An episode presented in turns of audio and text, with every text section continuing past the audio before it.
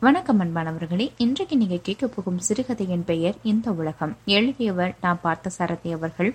கதை சொல்லி நந்தினி பாலகிருஷ்ணன். வாங்க சிறுகதைக்குள்ள போகலாம். நன்கனியார் என்ற புலவர் இருந்தாரு. அவர் ஒரு நாள் அந்த தெரு வழியா நடந்து போய்கிட்டு இருந்தாரு.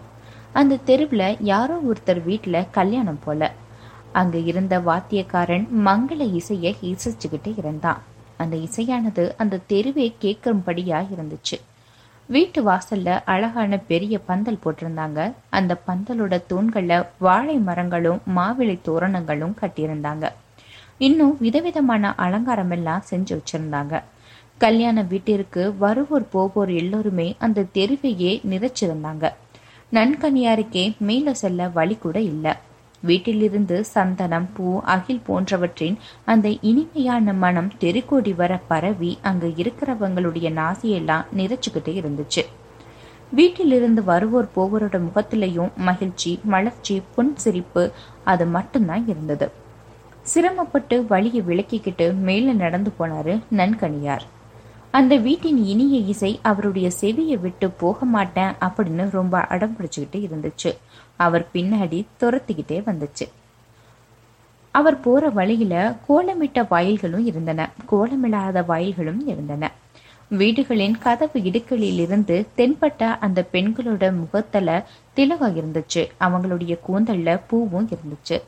சிலரோட முகத்துல திலகமும் இல்ல அவங்களுடைய கூந்தல்ல அந்த பூவும் இல்லை. மகிழ்ச்சி நிறைவோடு சிலர் மகளிர் துயர நிறைவோடு சில மகளிர் இருந்தாங்க. அந்த வீதியோட இரு மருகிலும் இன்பமோ துன்பமோ நிறைந்த வாழ்க்கை அந்த தெரு நெடுக இருந்துச்சு. இந்த வேறுபாடுகளின் ஆழத்திலும் இந்த அடையாளங்களின் அர்த்தத்திலும் வாழ்விற்கே உரிய ஒரு தத்துவம் மறைந்து இருந்தார் போல இருந்துச்சு அவருக்கு.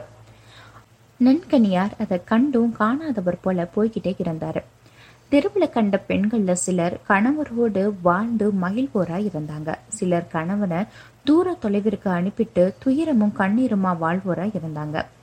கணவரோடு சேர்ந்து வாழும் பெண்கள் சூடி இருந்த அந்த பூவோட மனம் அந்த தெருவே கமகமன்னு மணக்க செஞ்சுச்சு. பிரிந்து வாழும் பெண்களோட கண்ணீர் அந்த தெருவையே நனைய செஞ்சுச்சு. ஒரு பத்து பதினஞ்சு வீடு தாண்டி போயிருப்பாரு. ஒரு வீட்டு வாசல்ல மூங்கில் கழிவுகளை குறுக்கு நெடுக்குமாக வச்சு கட்டிக்கிட்டு இருந்தாங்க. வீட்டில் இருந்த பலர் கூடி அழுகும் அந்த ஒலி கேட்டுக்கிட்டு இருந்துச்சு. அந்த அழுகையோட ஓலமானது ஒலிச்சுக்கிட்டே இருந்துச்சு. அந்த தெருவுலையும் அதிகமான நபர்கள் கூடி இருந்தனால அவரால் விலகி கொண்டு போக முடியல. ஒருவர் முகத்திலும் புன்னகை இல்லை. அந்த வீட்டில் இருக்கிற ஆண் ஒருவன் இறந்து விட்டான் போல. அவனுடைய அந்திம யாத்திரைக்கான ஏற்பாடுகளை செஞ்சுக்கிட்டு இருந்தாங்க இறக்க போகிறவர்கள் இறந்தவனுக்காக அழுது புலம்பிக்கிட்டு இருந்தாங்க. இங்கும் புலவருக்கும் மேல நடந்து போக வழி இல்லை. சில வினாடிகள் அங்கேயே தயங்கி நின்னாரு. அந்த இளவு வீட்டை மேலும் கீழுமா இறங்க இறங்க பார்த்தாரு. பழைய மங்கள ஒளியும் இந்த புதிய அழுகை ஒளியும் அவரோட மனசுல ஒன்றாக பதிய ஆரம்பிச்சிச்சு. கோலமிட்ட வீடும் கோலமிடாத வீடும் பூ வச்ச பெண்களும் பூ வைக்காத பெண்களும் அவருடைய கண் பார்வையில ஒன்றாக பதிந்தார்கள்.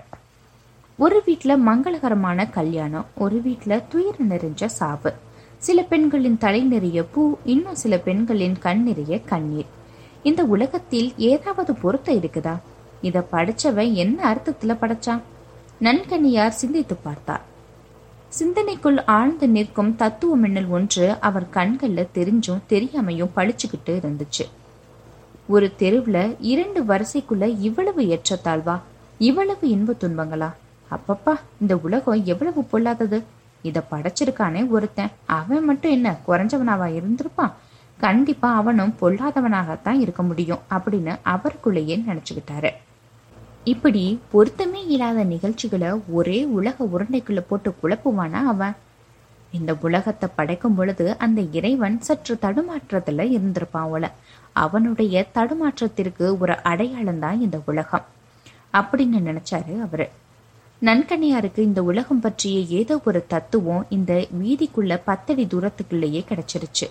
அவர் பாக்கியசாலி. இந்த உலகத்தோட அர்த்தம் இவ்வளவு சுலபமா இந்த தெருவுலையே அவருக்கு புரிஞ்சிருச்சு இல்லையா? உண்மைதான். எல்லோருடைய வாழ்க்கையிலையும் ஏதாவது ஒரு தடுமாற்றம் இருக்கதான் செய்யும். அந்த தடுமாற்றத்தையே நினைத்து மீதம் இருக்க வாழ்க்கையையும் நம்ம அழிச்சுக்க கூடாது. எல்லாம் நல்லதுக்கு தான் அப்படின்னு நினைச்சுக்கிட்டு தடுமாற்றங்களை கடந்து போய்கிட்டே இருக்கணும். மீண்டும் மற்றொரு சிறுகதையுடன் உங்களை சந்திக்கும் வரை இணைந்திருங்கள். நந்தினியின் குரலோசையுடன். நன்றி வணக்கம்.